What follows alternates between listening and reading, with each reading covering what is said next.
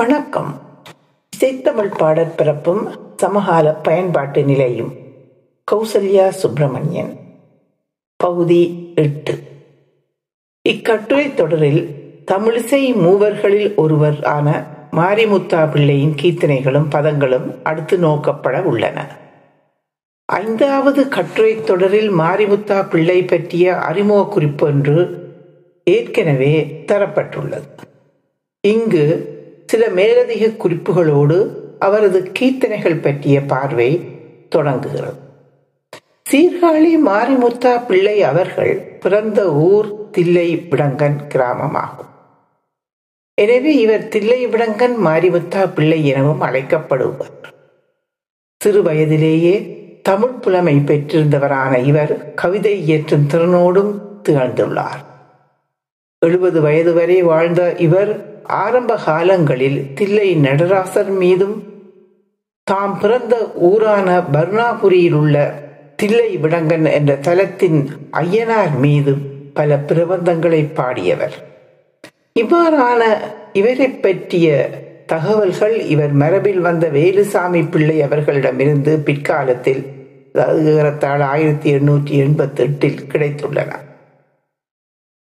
மேற்கூறிய பதிவின்படி தில்லை நடராசர் மீது பாடியவையாக புலியூர் வெண்பா, சிதம்பரேசர் விரலி விடு தூது, தில்லை பள்ளு, சித்திர கவிகள், புலியூர் சிங்காரவேலவர் பதிகம் என்பனவும், இவர் பிறந்த கிராமத்தில் உள்ள இறைவரான தில்லை விடங்கன் ஐயனார் மீது பாடப்பட்டவையாக தில்லை விடங்கன் ஐயனார் நொண்டி நாடகம், பர்ணாபுரி ஆதிமூலேசர் குறவஞ்சி, பர்ணாபுரி பள்ளு ஆதிமூலீசர் நொண்டி நாடகம், விடங்கேசர் பதிகம், தனிப்பாடல்கள், அநீதி நாடகம் முதலியனவும் அறியப்படுகின்றன. மேற்படி பல பிரபந்தங்களை பாடியிருந்தும் அவை தக்கபடி பேணப்படாமையால் சில ஆக்கங்களே நூலாக்கமாக எமக்கு கிடைக்கின்றன. அவ்வகையில் புலியூர் பண்பா, தில்லை விடங்கன் நொண்டி நாடகம் என்பவையே பிற்காலத்தில் நூலாக்கம் பெற்றவைகளாக அறியப்படுகின்றன. இவை தவிர பர்ணாபுரி ஆதிமூலேசர் குறவஞ்சியில் அமைந்த நூற்றி எழுபது பாடல்கள் கிடைக்க பெற்றுள்ளன. இவற்றில் முப்பது பாடல்கள் கீர்த்தனை வடிவில் இருபது வெவ்வேறு ராகங்களில் அமைந்துள்ளன. இவற்றோடு தில்லை விடங்கன் அய்யனார் பற்றிய இரு தோத்திர பாடல்களும் கிடைத்துள்ளன. தகவல் சீர்காழி மூவர் கீர்த்தனைகள் இரண்டாம் பாகம் முன்னுரை. மாரிமுத்தா பிள்ளை அவர்கள் மேற்றுட்டிய தலங்களில் மட்டுமல்லாது வேறு பல தலங்களுக்கும் சென்று அத்தல இறைவரை பாடி வந்தவர் ஆவார். இவ்வாறு அவர் பாடிய பிரபந்தங்களில் ஒன்று வட திருமுல்லை வாயில் கொடியிடை அம்மை பஞ்சரத்னம் ஆகும். ஐந்து வெவ்வேறு வகை யாப்புகளில் அமைந்த பாடல்களில் அமைந்த பிரபந்தமே பஞ்சரத்னம் என்னும் பெயரில் வழங்கப்படுவது. அவ்வகையில் இவர் பல்வேறு யாப்புகளை பயன்படுத்த வல்லவராக இருந்தார் என்பதை பிரபந்த ஆக்கம் உணர்த்துகிறது. மேற்படி மார்புள்ள முத்தா பிள்ளை அவர்களின் ஆக்கங்களில் அநீதி நாடகம், புலியூர் வெண்பா, நொண்டி நாடகம் பற்றிய மேலதிக சிறு விளக்கங்களை அடுத்து அவரின் கீர்த்தனைகளை நோக்கும். அநீதி நாடகமானது அக்கால மக்கள் மத்தியில் நிலவிய அநீதிகளை எடுத்துரைக்கும் கீர்த்தனை வடிவிலமைந்த இசை நாடகம் ஆகும். புலியூர் வெண்பாவானது நூறு வெண்பாக்களை கொண்டமைந்ததாகும். சென்னை பல்கலைக்கழக பாட நூலாக சில காலம் அமைந்திருந்த நூலாகும். இப்பாடல்களுக்கு மேற்சுட்டிய வேலுசாமி பிள்ளை என்பவர் உரை எழுதி சிறப்பித்துள்ளமை இந்நூலின் முக்கியத்துவத்தினை காட்டுவதாக அமைந்துள்ளது. இவ்வெண்பாக்களில் முதலிரு அடிகளும் சிதம்பர தலத்தின் பெருமையினை கூறுவதாகவும், பின்னிரு அடிகள் திருவு யமகம் முதலிய அமைப்பு சிறப்பு கொண்ட அடிகளாக அமைந்தவையாகும். இவ்வகையில் இந்நூல் பிற்காலத்தில் வந்த இவ்வகை நூல்களுக்கெல்லாம் முன்னோடியாக கொள்ளப்படுவது. மாரிமுத்தா பிள்ளை அவர்களால் இயற்றப்பட்டு பிற்காலத்தில் பதிப்பிக்கப்பெற்ற இன்னொரு நூல் நொண்டி நாடகமாகும். இது சமகாலத்தின் சமூக குறைபாடொன்று பற்றிய விமர்சன ஆக்கமாக உருவானதாகும். இங்கே சமூக குறைபாடு என்பது அக்காலத்தில் ஆண்கள் தேவதாசிகளை நாடி சென்றமையாகும். இவ்வாறு செல்லும் ஆண்கள் அத்தேவதாசிகளுக்கு சன்மானம் கொடுப்பதற்காக பல திருட்டு தொழில்களை மேற்கொண்டிருந்தனர். இவ்வாறான திருட்டு தொழிலில் ஈடுபட்டு தன்னை பெறும் நிலைகளில் உள்ள ஆண்களை திருத்தும் நோக்கிலான அறிவுரையாக அமைந்த கதையம்சம் கொண்டதே மாரிமுத்தா பிள்ளையின் நொண்டி நாடகம் ஆகும். மேற்கூறிய வாரான திருடும் தொழிலை மேற்கொண்டவர்கள் குற்றம் சாட்டப்பட்டு அதற்குரிய தண்டனையாக அவர்களின் கை கால்கள் துண்டிக்கப்படுதலும், இவ்வாண்கள் பின்னர் ஐயனாரை வழிபடுவதன் மூலம் அச்செயலினை கைவிடுதலின் விளைவாக இறையருள் பெற்று கை கால்களை மீண்டும் திரும்ப பெற்று திருந்தி வாழ்வர் என்பதும் இந்நொண்டி நாடகத்தின் கதை அம்சமாகும். இந்நாடகம் நடிக்கப் பெறும் பொழுது அரங்கில் நொண்டி ஒருவர் தன் கையில் தடியொன்றினை ஊன்றிக் கொண்டு தோன்றுவார். இவர் தன் கதையை சிந்து பாடல்களில் பாடி நடிப்பதான அமைப்பினை கொண்டதாக இந்நாடகம் அமைகிறது. தவறான வழியில் செல்பவர்களை எச்சரித்து திருத்தும் நோக்கிலும் பாமர மக்களும் இதனை புரிந்து கொள்ளும் முறையிலும் தமது நடிப்பு திறத்தாலும் இசையாலும் உணர்த்த விளைந்ததொரு கலை வடிவமாகவே இந்நொண்டி நாடகம் அக்காலத்தில் திகழ்ந்தது எனலாம். மாரிமுத்தா பிள்ளை அவர்கள் இயற்றமிழில் மட்டுமல்லாது இசை நாடக தமிழிலும் சிறந்து விளங்கினார் என்பதற்கு மேற்கூறிய நொண்டி நாடகம் எடுத்துக்காட்டாக திகழ்ந்தது திகழ்க திகழ்கிறது எனலாம். மேற்சுட்டியவாறு இவர் பல தலங்களையும் சார்ந்தும் பலவாறான பிரபந்தங்களையும் பாடி வந்த பொழுதும் தில்லை திருத்தலத்தின் நடராச பெருமானை குறித்து பாடுவதிலேயே தனி கவனத்தை செலுத்தி நின்றவர் ஆவார். இவ்வாறு பாடிய தில்லை திருத்தலம் சார் கீர்த்தனைகளே வரலாற்றில் இவருக்கு புகழையும் ஈட்டிக் கொடுத்தன எனலாம். அவ்வாறு அவருக்கு புகழ் சேர்த்தவையான அவரது கீர்த்தனைகள் நூலாக்கம் பெற்ற முறைமையினை முதற்கண் நோக்கியதன் பின்னர் அடுத்து அவரது கீர்த்தனைகள் சிலவற்றை நோக்குவோம். முன்னைய கட்டுரையில் குறிப்பிட்டவாறு இக்கீர்த்தனைகள் யாவும் தமிழிசை மூவரின் காலத்தில் அவர்களுடன் வாழ்ந்த இயலிசை மரபினரின் வாரிசாக தற்காலத்தில் திகழ்கின்ற கலைமாமணி இசை பேரறிஞர் முனைவர் திருப்பாம்புரம் சோ சண்முக சுந்தரம் அவர்களின் பெரும் முயற்சியால் இரு தொகுதிகளாக நூலுரு பெற்றுள்ளன.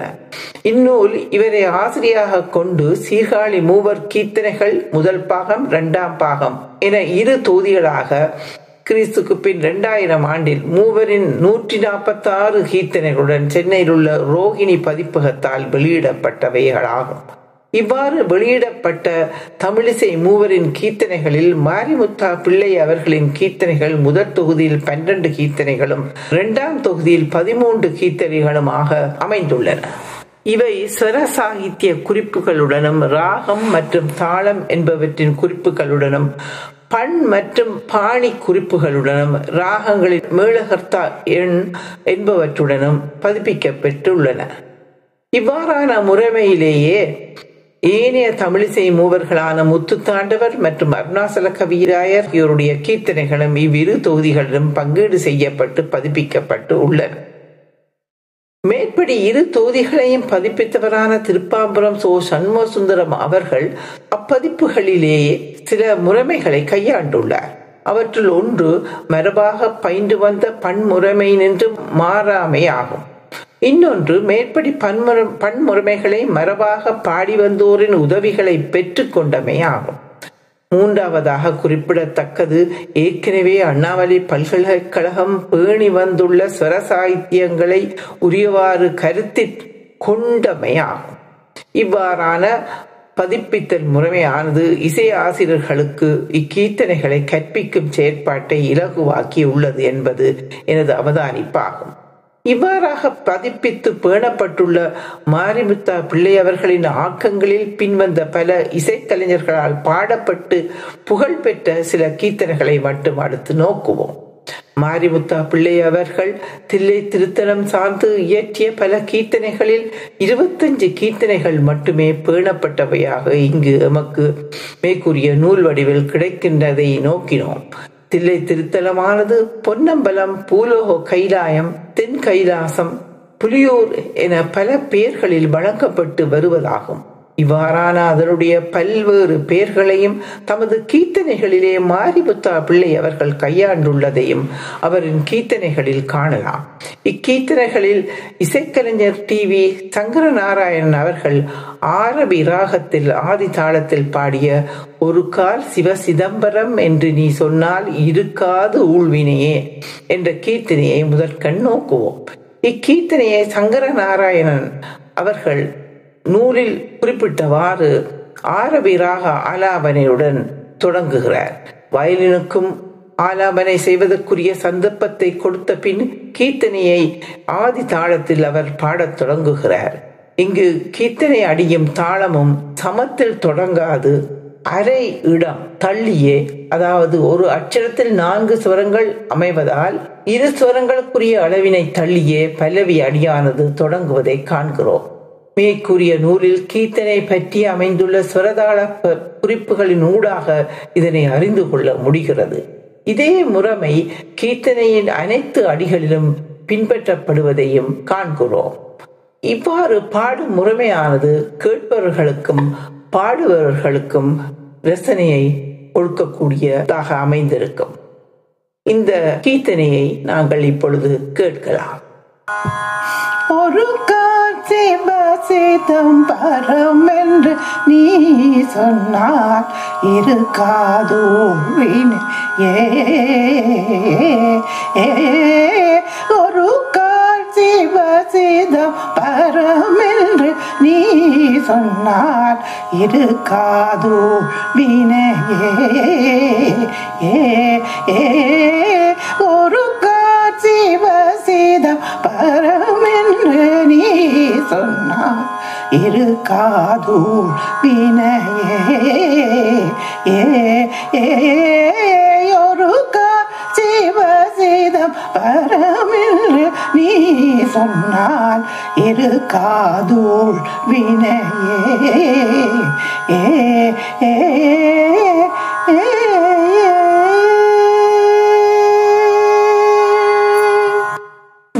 சரணங்கள் கொண்ட இக்கீர்த்தனையின் முதலாவது சரணமே சங்கரநாராயணன் அவர்களால் பாடப்படுகிறது.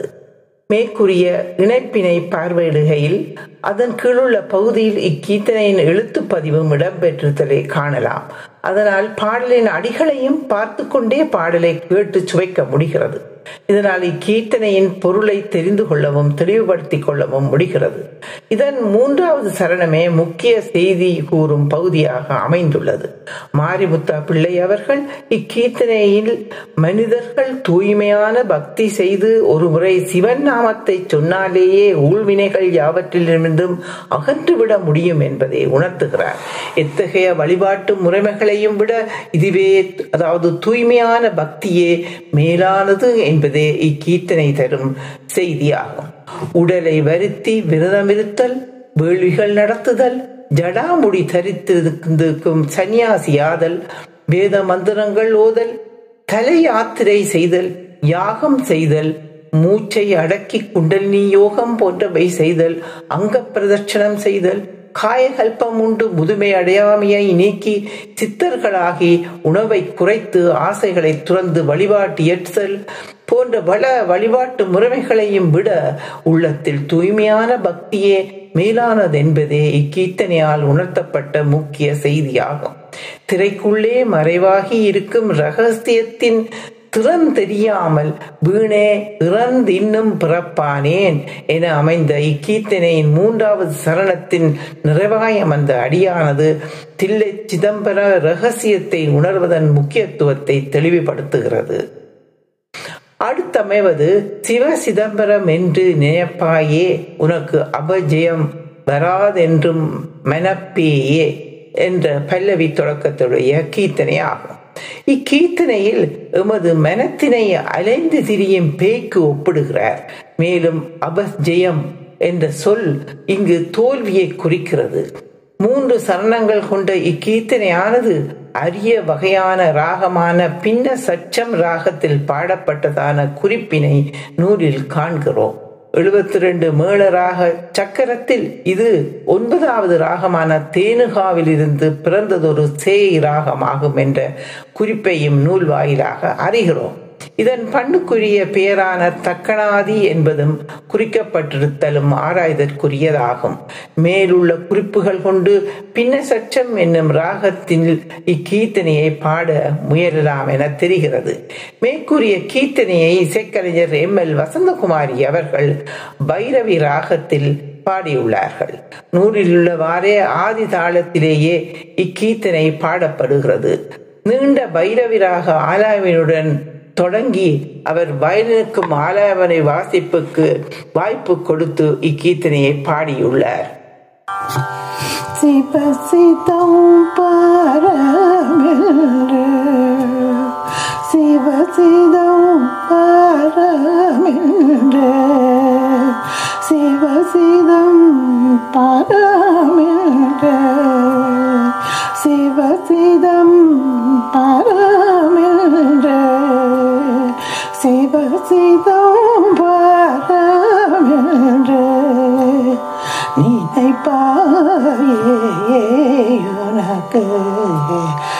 அபஜயம் பாராதென்று மனப்பே அபஜயம் பாராதென்று மனப்பே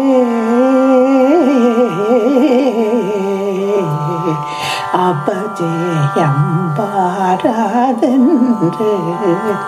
மனப்பே அபஜயம் பாராதென்று மனப்பே அபஜயம் பாராதென்று மனப்பே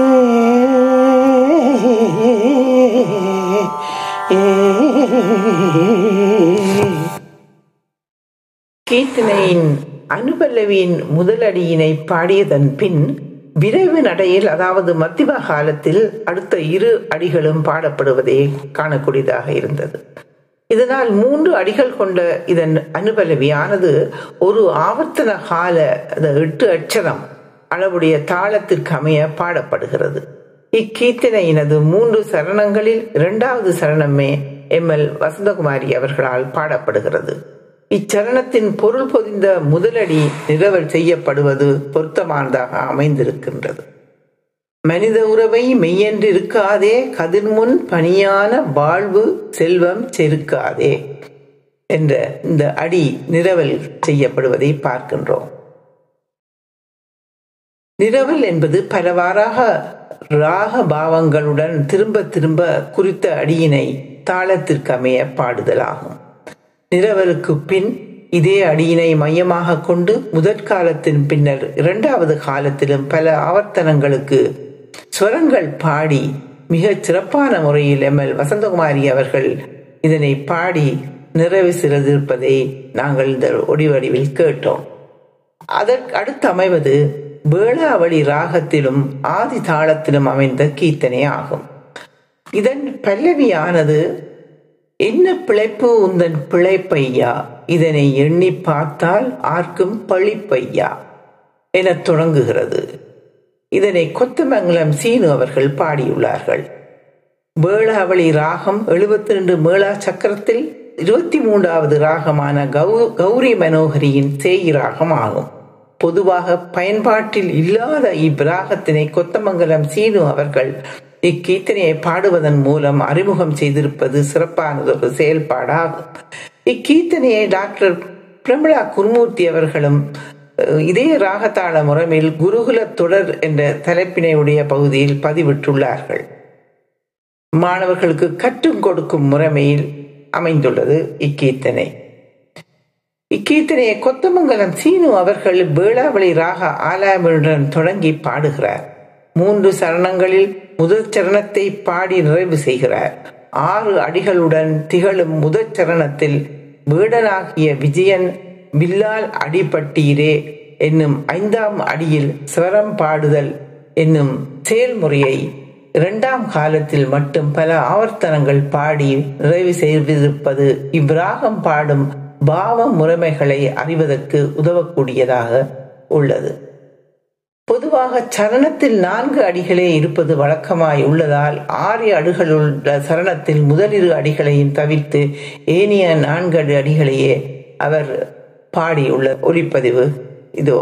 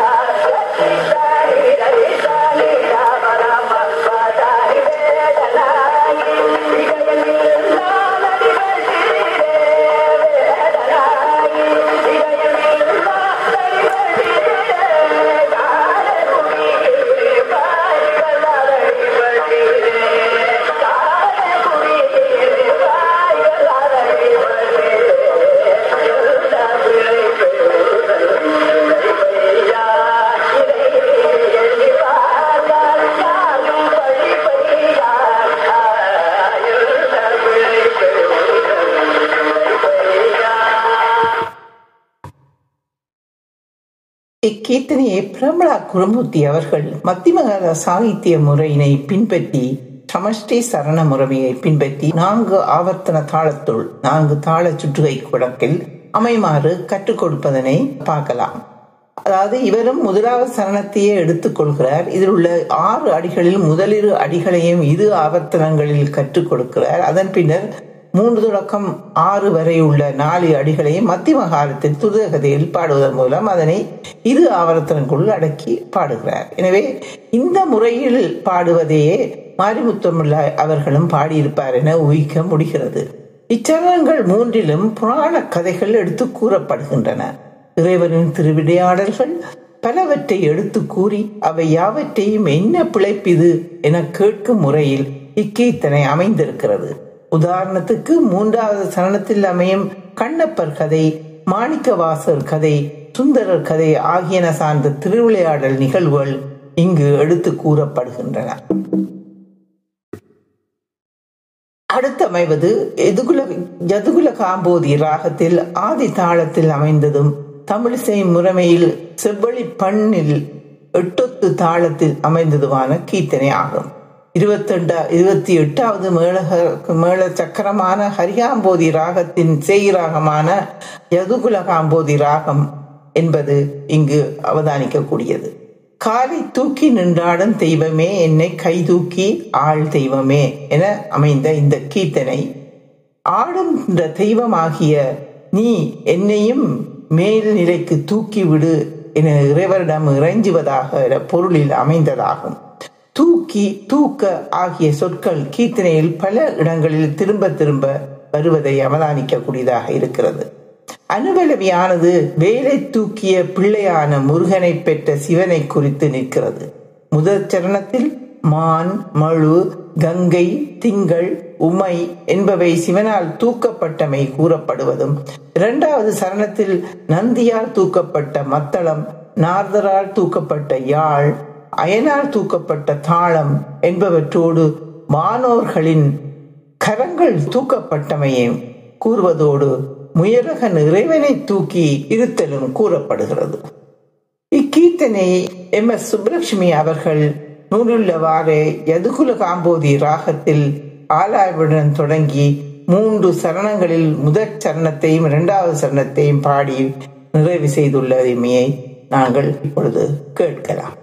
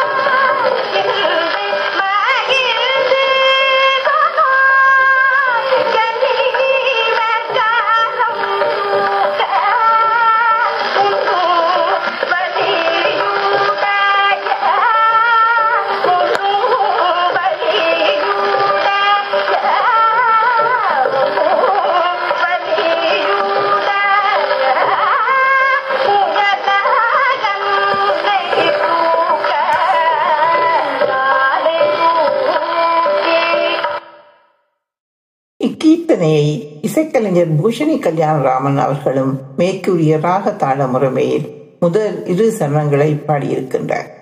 இக்கீர்த்தனையானது பொதுவாக சவுக காலத்தில், அதாவது குறைந்த வேகத்தில் பாடப்படுவதிலே சிறப்புடையது. அதாவது இரட்டை கலையில் தாளம் போடும் முறைமையில் பாடுதல் ஆகும். எட்டு அச்சரம் கொண்ட இக்கீர்த்தனை பதினாறு அச்சர முறைமையில் பாடப்படுதலையே இது சுற்றி நிற்கின்றது. இதனால் குறைந்த வேகமுடையதாக இக்கீர்த்தனை பாடப்படுகிறது.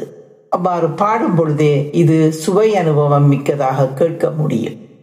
அடுத்து அமைவது ஹம்ச வினோதினி ராகத்தில் மிஸ்ர ஜம்பை தாளத்தில் அமைந்ததும் தமிழிசை முறைமையில் அனுத்திர பஞ்சமம் என்ற பண்ணில் ஏழத்து தாளத்தில் அமைந்த கீர்த்தனை ஆகும்.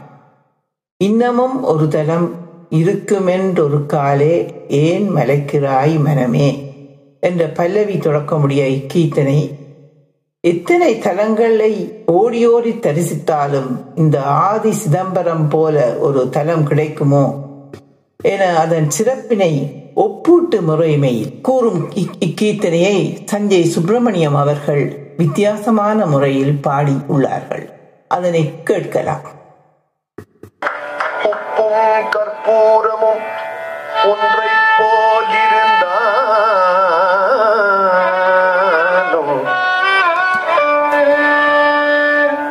உப்பும் கற்பூரமும் ஒன்றை போலிருந்தாலும்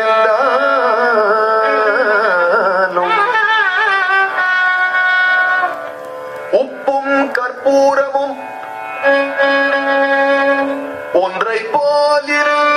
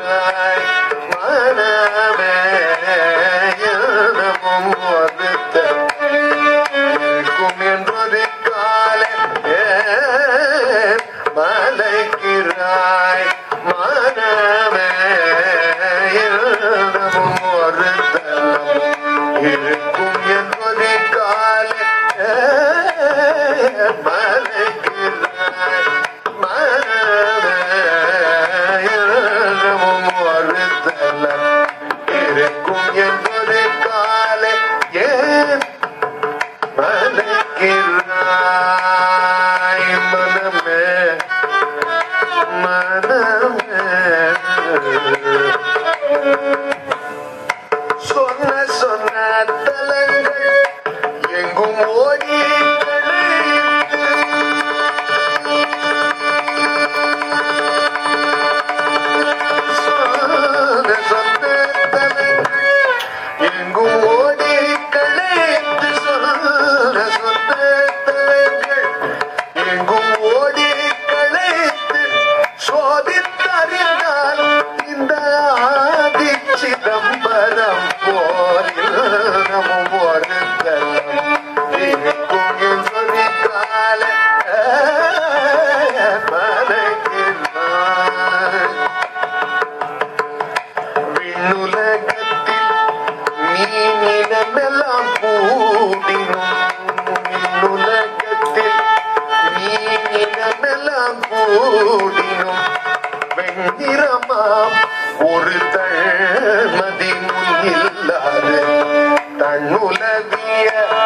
அல்லித்திரளாய் பூத்தாலும் ஒரு தாமலரு கோவாது மண்ணுலகத்தில் உள்ள நறுக்கள் அனைத்தும் கூடு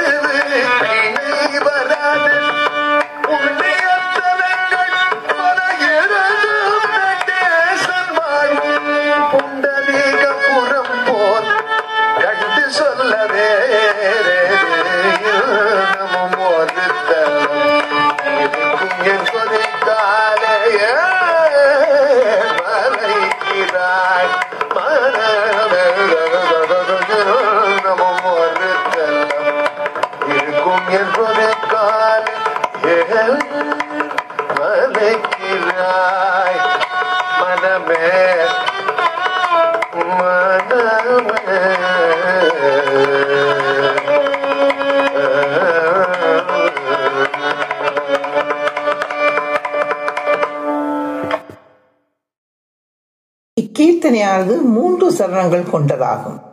இவற்றில் கீர்த்தனைக்கான துணிப்பொருளை கூறுவதாய் அமைந்த இரண்டாவது சரணத்தின் முதல் அடியையும் இறுதி அடியினையும் விருத்தமாக பாடியதன் பின்பே கீர்த்தனை பாடத் தொடங்குகிறார் சஞ்சய் சுப்பிரமணியம் அவர்கள். அவர் பாடிய விருத்த அடிகள் உப்பும் கற்பூரமும் ஒன்றை போல் இருந்தாலும் ஊரெங்கும் பெரிதாய் கற்பூரந்தனை சொல்வாரே அப்படி போல் அநேக தலம் இருந்தாலும் அந்த அல்லல் வினை தொலைக்கும் தில்லைப்பதிக்கு நேரோ மேற்கூறிய அடிகளை விருத்தமாக பெகாக் ராகத்தில் பாடியதன் பின் அதே ராகத்தில் ஆதி தாளத்தில் இவர் கீர்த்தனையை பாடுகிறார். இவர் மூன்றாவது சரணத்தை மட்டுமே பாடியுள்ளார். பல நட்சத்திரங்கள் சேர்ந்தாலும் அது நிலவுக்கு ஈடாகாதெனவும், அல்லிமலர் எவ்வளவு பூத்தாலும் ஒரு தாமரைக்கு ஈடாகாதெனவும், தரு என்று கூறப்படும் உலகிலுள்ள மரங்கள் அனைத்தும் ஒரு கற்பக தருவுக்கு ஈடாகாது எனவும் ஈடாகா தன்மையை விளக்கிய அவர் இவை போன்றே புண்ணிய தலங்கள் பல இருந்தாலும் அவையாவும் புண்டரீகபுரம் என்னும் சிதம்பரத்துக்கு ஈடாகாது என்பதை இக்கீர்த்தனை மூலம் தெளிவுபடுத்துகிறார். தொடரும். நன்றி.